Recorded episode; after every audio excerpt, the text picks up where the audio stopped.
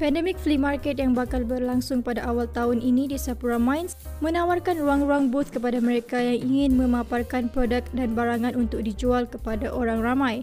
Sekiranya anda berminat untuk menjual produk menarik maupun ingin mendalami idea-idea kreatif usahawan tempatan, daftar di ruangan kontak us di sapuraproperty.com.my sapura p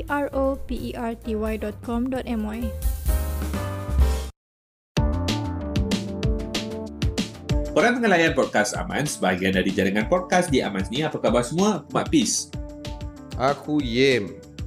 Okey lah Yem, kita tahu ini merupakan uh, minggu uh, Chinese New Year dan kita akan uh, cuba bincangkan uh, isu-isu yang berkaitan involving uh, well I wouldn't say not specifically this holiday but relating to this holiday. Sebelum tu kita mulakan uh, segmen pertama apa berita terbesar minggu ni. Okey, seperti apa yang aku cakap sebelum tadi dalam intro uh, bahawa kita nak cakap tentang New Year, of course tak lari daripada uh, negara China dan kita lihat ada laporan daripada CNBC yang telah menyatakan bahawa uh, no respite for China's uh, stressed out supply chains as COVID-0 and New Year holidays uh, takes a toll. Dan kita tahu uh, ini berlaku susulan. Kita tahu China uh, China punya strategi in terms of managing COVID and uh, of course there's a whole debate of it is is zero COVID strategy, right? So uh, you know ada lockdown, ada lockdown, you know major curbs and and just trying to keep the numbers as low as possible. And uh, and kita tahu benda ni um, of course uh, it's resulting in in in chaos and of course uh, it it just fucks up the supply chains, right? And and and kita kita lihat benda ni supply chain ni bukan saja in the tech sector in the food sector apparently uh is also hitting. Even you see McDonald's are saying that you know uh no more large meals. Uh and and this is a supply chain issue right? So um aku is a big problem for us to tackle but i think we should discuss about it how uh how how we will be uh, moving moving forward. You know dekat China uh, you don't get much holidays. Um, it's a command economy mm. in a way where it's also a capitalistic economy. So it's very strange because you know it's not like a typical Leon Trotsky shit going on in Russia where you take productive farmers from early 1900s and then take their property and all this. No, no, no. It is a very much capitalistic business and a capitalistic economy, but there are some command uh, command economy elements to it. But at the same time, amid all this, dia dapat cuti dua minggu je. Generally speaking, dua minggu sahaja. Alright? Um, and setahun, I mean. Yeah. And and right now, there's a lot of things going on. First of all, this will be the first Chinese New Year in China since COVID started. Yang ada proper. Hmm. Um, that they are most of them are vaccinated. I don't have the numbers by the way. I don't think hmm. they publish the numbers pun dekat WHO. But anyway, yeah. ramai vaccinated then you have supply chain issues. This has been going on for the past two years since the COVID started. Therefore, you know, if you order a customized MacBook, uh, it's going to take three months. I'm not kidding. It's going to nah. take three months. Kalau kau pergi lambat Apple gila kan, sekarang, lambat. But if you have the ready-made one, you nak the base model tu, laju lah. But if you hmm. want yang gini, yang itu, yang RAM dia 64, yang itu, hmm. dia punya ni, hmm. uh, itu semua pergi mampu kau, two months at least, three months most likely. And then uh, iPhone uh, delivery, Samsung delivery, all all out of whack because supply chain issues. So you have people dari segi economy, they are taking a break. Dari segi psychology, this is the first time that they really want to meet each other for the nah, first, for the first time in two years, three hmm. years actually. If you think about it, 2020, 21, and then now 22, right? Hmm. And then dari segi uh, logistic, things are not being sent. So it's like a perfect storm of economic break, psychological break, and logistical break mm. combined into one, all spread across the global factory that is China. Mm. And this is the part where this story is so fucking important because anything that you see around your house kau buka mata sekarang kalau kau dengar podcast ni kau tengah driving kau tengah naik train buka mata besar-besar kau keliling buat pusing 360 I think more than half is from China if not more yeah look around just look around hmm. and now I'm I'm going to ask you yang kau dah tengok keliling kau dekat kereta kau, dekat rumah hmm. kau, dekat uh, uh, train, dekat hmm. bas yang kau tengah mendengar layan podcast ni. Now, what if I ask you 50% is gone? It's like fucking Thanos punya snap finger yeah. gone. Oh, okay. KO. That is that that is the situation that we're facing right now. Thanos bro, 50% gone. Dia petik jadi. Jari tu pun kalau kau tahu glove yang Thanos pakai tu pun sebenarnya manufactured in China. Not surprised. No, I'm not kidding. No, no, including, I'm not surprised. No, I'm not. No, I'm not. I'm not, I'm not kidding. Including the no, no, I'm, yeah, yes, I'm not fucking kidding. It's not a yeah. joke. Ni prop, prop. This is the prop. Bah, bah, the prop yeah, yeah, for the movie. Yeah, yeah, the prop for the movie for all MCU is made in fucking China. Okay, so Thanos, apa nama dia? Josh Brolin, yeah. uh, uh, pelakon tu, meletakkan tangan dia, sarung tangan dia dalam tu, sarung tangan bodoh tu is made from China. I'm not kidding. I'm not saying that the glove of apa? Glove of destiny ke pelancar nama dia. No, no. I mean, but that is the reality sampai movie props pun also buat kat China. China yeah. Movie prop yang uh, yang ni pakai apa uh, you know Hollywood Gosh. actors pakai pun pun buat in China and now and now I'm going to tell you 50% tak boleh buat. Sorry, bukan tak boleh buat. Sangkut. Mm. Uh, sepit. Slow lah. Uh. Slow, slow uh, slow. So this is going to be a very, but, but, okay. very interesting year. So, so is it, is it, is it a time thing or is it? Uh, it is. It, it, it is. Eventually, you, it will get better lah. Once it operation. Okay, look. Okay, I tell you my my story, my wife's yeah. story.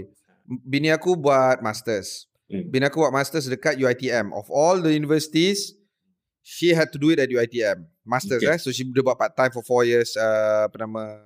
Uh, while working. Okay. Hmm. Uh, why four years? Because dia buat masters in psychiatry, uh, in medicine. Okay. okay. She cannot graduate, bro. Not because apa tahu, but because uh. she cannot attend convocation. Why? Uh. Every year, UiTM graduates up to 130,000 students across okay. all levels. Daripada okay. certificate, diploma, masters, uh. Uh, doctoral and postdoctoral. Hmm. 130,000. 2020, they couldn't graduate anyone. 2021 they couldn't graduate anyone. Okay. Graduate lah, convocation. Uh, uh, when you uh-huh. finish your studies, you get uh, your online scroll, then scroll. off lah. Uh, I'm talking about scroll collection. So already you have 260,000 people. 260,000 people that have not yet gone through their convocation. Now dah 2022. You have to clear this 260,000. Uh, Why? Because this year another 130,000 is going to graduate. Hmm. So all in all, you got 360,000 people that you have to convocate. Many of these 360 people are actually overlapping. Mm. Because you diploma and then you tambah one or two years you buat degree ataupun you finish your degree you tambah one year two years you dapat masters. Mm. So it's not really a, a 360,000 yeah. individuals but yeah. it's 360,000 scrolls lah. Yeah.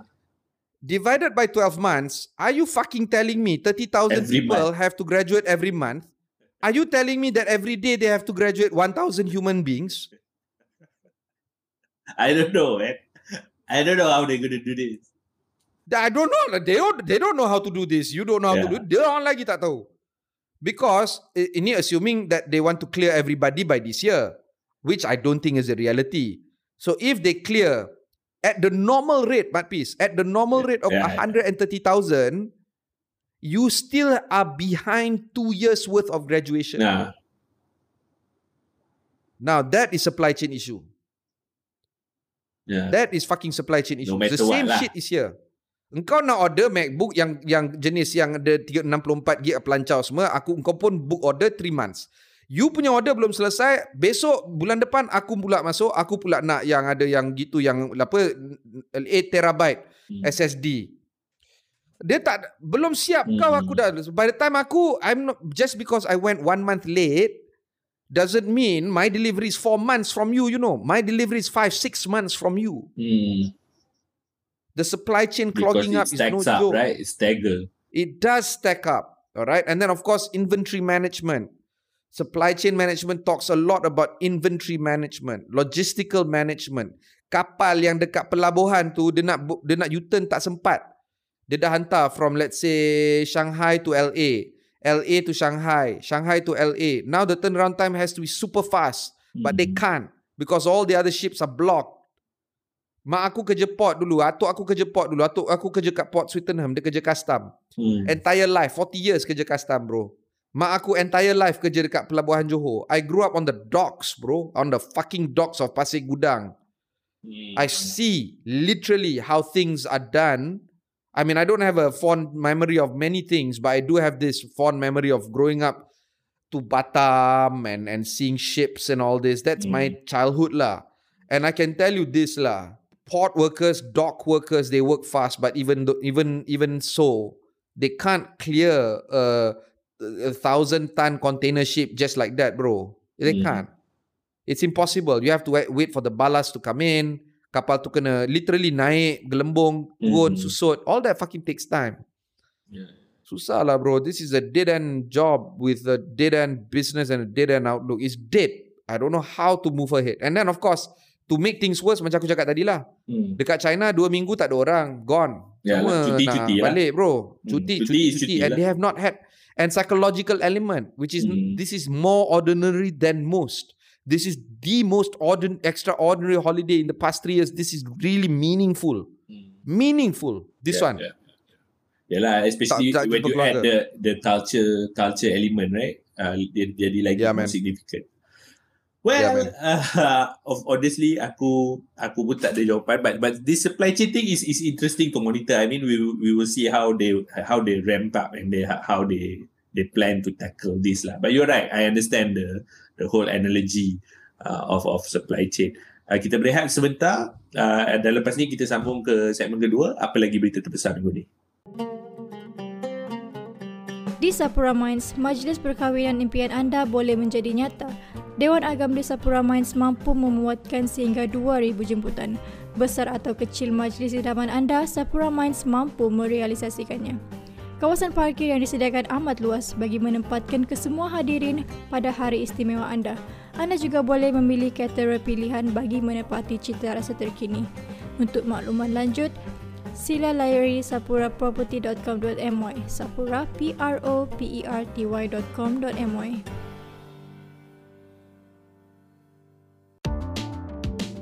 Okey, kembali ke podcast Amaz bersama aku Mak Pis dan juga Yem. Ini adalah segmen kedua, apa lagi berita terbesar minggu ni. Okey, ni cerita yang berlaku di Netherlands, eh, Belanda uh, tetapi melibatkan Apple. Uh, di mana telah dilaporkan bahawa Apple telah didenda 24 juta ringgit uh, kerana sistem pembelian dalam aplikasi yang tidak mematuhi peraturan. Dan uh, uh, Apple telah didenda uh, euro 5 juta oleh pihak berkuasa hak pengguna Belanda kerana kegagalan mereka untuk mematuhi arahan untuk pembelian dalam aplikasi uh, in-app purchasing. I think everyone is familiar with in-app purchasing khusus kepada aplikasi mencari pasangan negara tersebut. Nah, ini, ini di Belanda lah.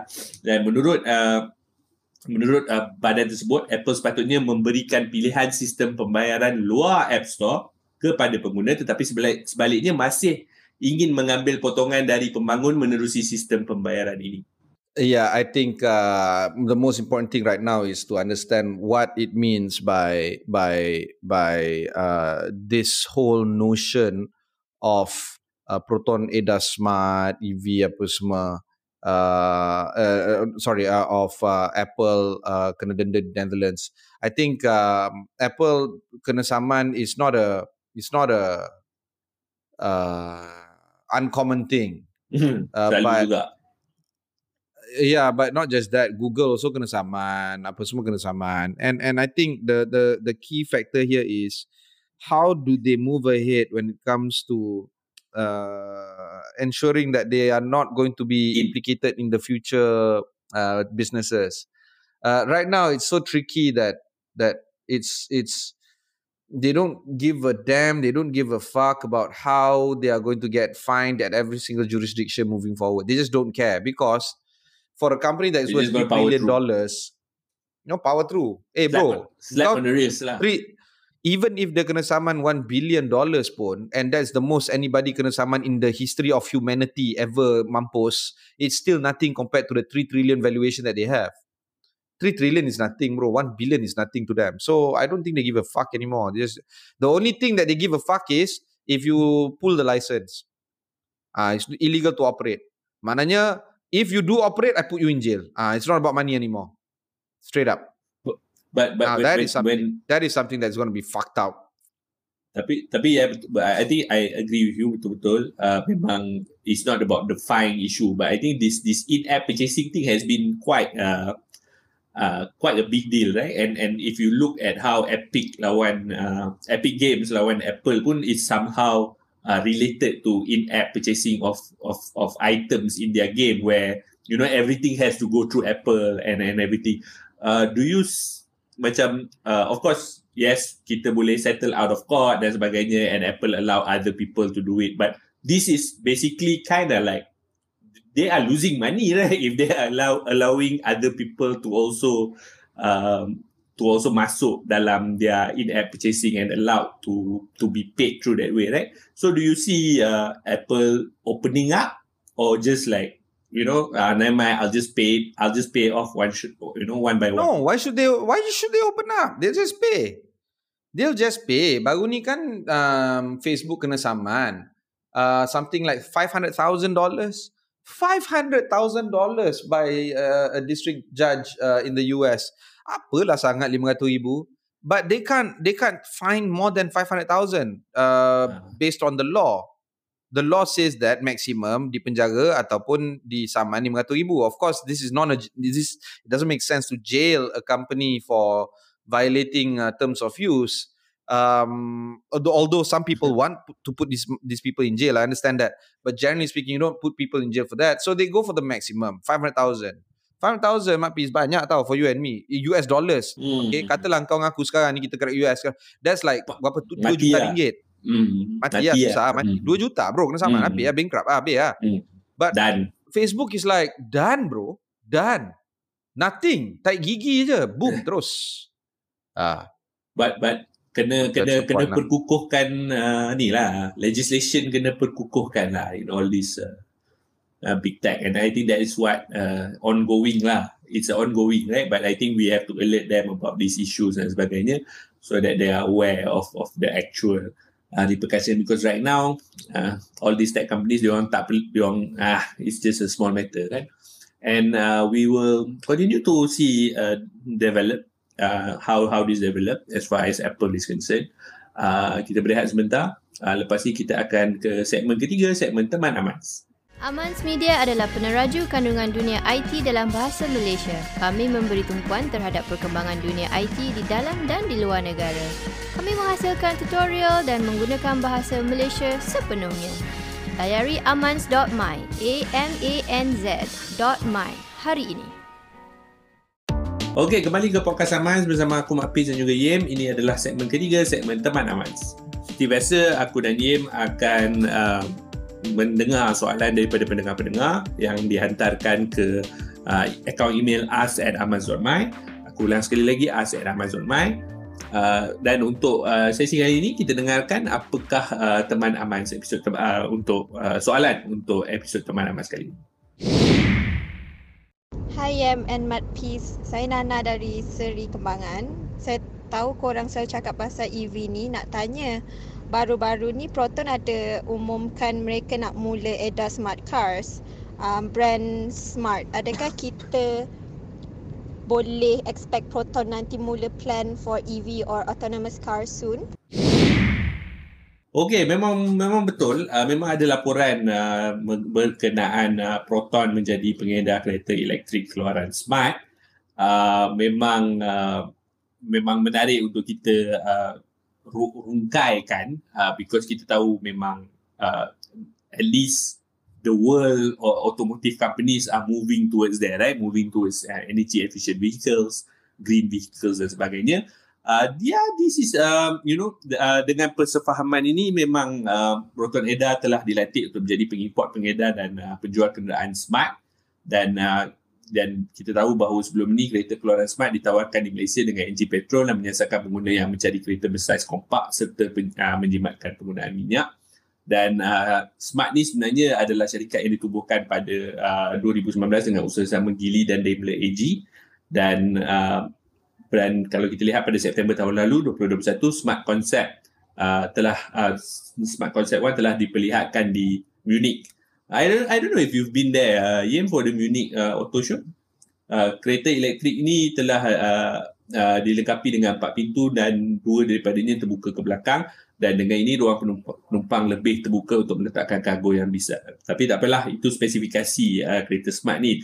Uh, tapi the actual um, uh, issue ataupun uh, relating to this uh, this thing is adakah uh, Proton akan mula uh, come out with uh, electric cars And kalau kau tanya aku, if if we were to look at it, that's the natural progression lah. Aku tak tak sure, aku not entirely sure uh, about what uh, the top executives di Proton uh, memikirkan. But I think uh, through this, uh, if they want to start uh, uh, mengedarkan uh, energy, uh, energy efficient vehicles, I think uh, niat tu mesti ada lah uh, tentang uh, usaha untuk uh, me, me, ataupun bergerak ke arah uh, energy energy vehicles dan juga uh, uh, autonomous vehicles. Whether we are going to uh, actually achieve that, uh, I'm not entirely sure. Sebab I think yeah. the infrastructure di Malaysia ni sebenarnya yeah. uh, not not yet not yet ready lah. Aku tak tahu. I don't know. Maybe mungkin Yem ada thoughts about Proton coming in uh, or, or, or producing uh, energy efficient vehicles? Um, I don't know, man. Uh, benda ni, it's not about the idea. It's about the execution. Betul, betul. It's about it's the always execution. That. It's always that. Plan, uh, semua ada plan. Kau ada plan, aku ada plan, semua ada plan. The issue here is can the, company do it? And Proton of late, yeah, they've been doing it well. Um, Gili has been uh, helping out, hmm. but I don't know. I'm very skeptical, lah, bro. Really, I am. Lah. I don't know. I don't know how still, else to put it. Still skeptical. Now, I can, yeah, yeah. I can tell you that this is good. This is very good for the business. This is good for the industry. The outlook hmm. is good. You're future proofing yourself. Yada yada yada. The question has always been about execution. Yeah. Now, if you can tell me, okay, you know what, Yem, you don't know anything. These guys are really good. No problem. They can do it. Okay. Okay. I'm happy to be wrong. Happy to be yeah, I'm happy to be wrong. no, no, no problem. Go ahead. Go ahead. I'm not going to be this guy yang duduk tepi lepas tu mamaga bodoh bodoh bodoh. No no no no no no no. But what what what I am going to say is that I'm fucking nervous that they can't make this work. That's the only thing. Itu sahaja yeah, yeah. komen aku untuk story ni.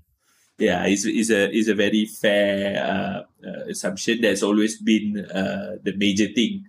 Uh, execution, right? Malaysia with everything is always execution, right? Grand plans, uh, execution, uh, pelaksanaan uh, is the key word. Uh, terima kasih kerana menghantar uh, soalan teman Aman untuk kali ini. Uh, kita berehat sebentar, lepas ni kita ke segmen ramalan atau nuzum. Kopi. Nadi penggerak dunia moden hari ini. Kopi yang enak dan berkualiti menjadi pasangan sesuai bagi mana-mana majlis sosial maupun formal. Blue Dome Coffee menyajikan kopi ramuan khas dari biji kopi yang premium disediakan dengan rapi oleh barista-barista handalan bagi memastikan setiap hirupan istimewa tanpa bandingan. Kunjungi Instagram ataupun Facebook at Blue Dome Coffee untuk maklumat lanjut. Cari kami di at Blue Dome Coffee hari ini.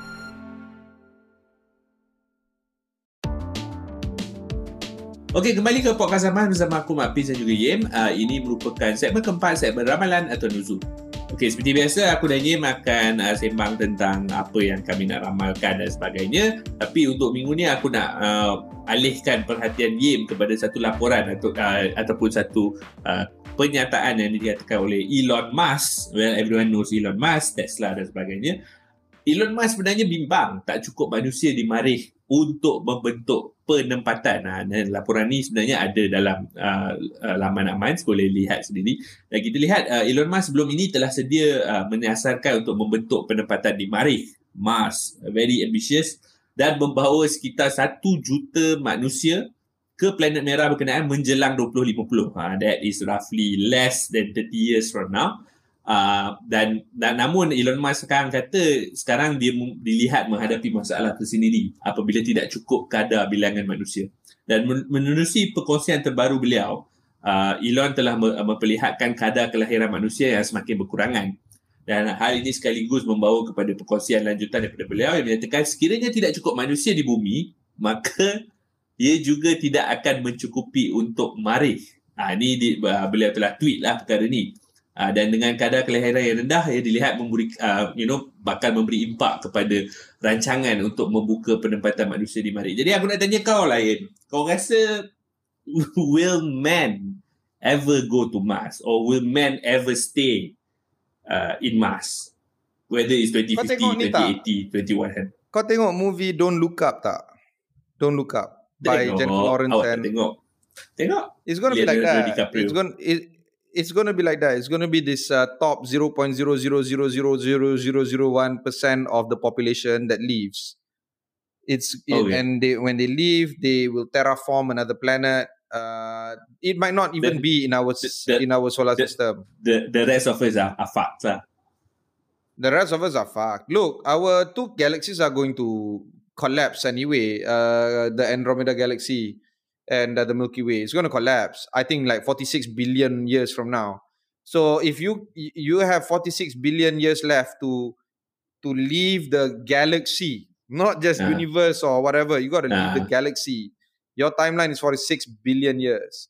And then of course mm. our star is going to explode, right? They're going to expand and then it's going to pop into a small dwarf, white dwarf. That's going to take place um, I think four billion years from now. So you got to leave our solar system the next four billion years, because when the star expands, because of nuclear fission, it's going to eat up the first two planets, and then we are going to be the first planet uh, uh, facing the star. So it's going to be too hot. So Earth is going to die in four billion years. So you got you got a you got a timeline again working against you. Four billion years to leave the solar uh, system, forty six billion years to leave the galaxy. Failure of which you will die you will die. Is I mean, a very, uh, I would say, optimistic, optimistic timeline. optimistic timeline. Okay, four billion years. Now, yeah, I don't know. I don't know if I have. I, I don't know if I have four billion. years. I don't even have, I know if I have four million years or four thousand years or four hundred years. I don't even fucking know if I have forty years. Forty so, years, yeah.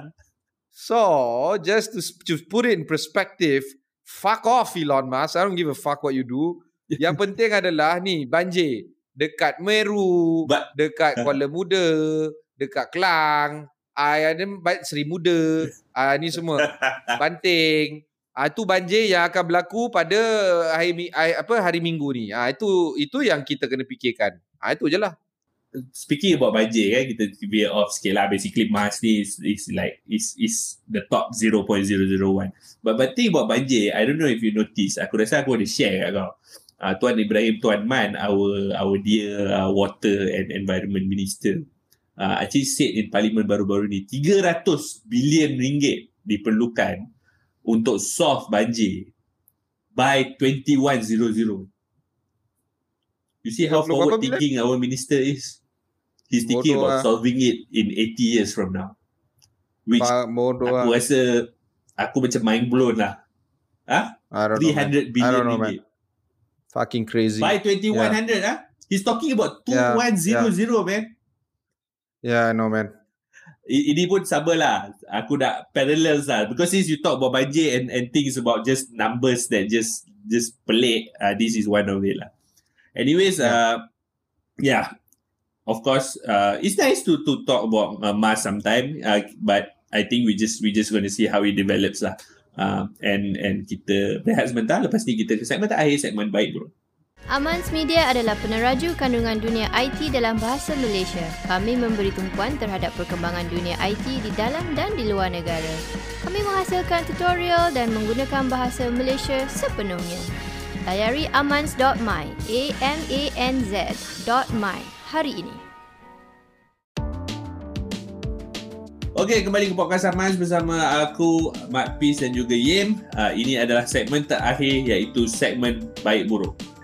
Seperti biasa, uh, aku dan Yim akan sembang tentang baik dan buruk uh, dan dan aku aku kongsikan bagi aku baik sebenarnya uh, this feature uh, not not just Shopee but I think this feature is going to be big uh, in in the near future iaitu Shopee telah memperkenalkan ciri beli barang dan ambil dari pusat sehenti mengikut keselesaan masa pengguna. Shopee hadir. If anda merupakan pengguna tegar Shopee uh, dia telah hadirkan sebuah ciri baru dinamakan Shopee Self Collection.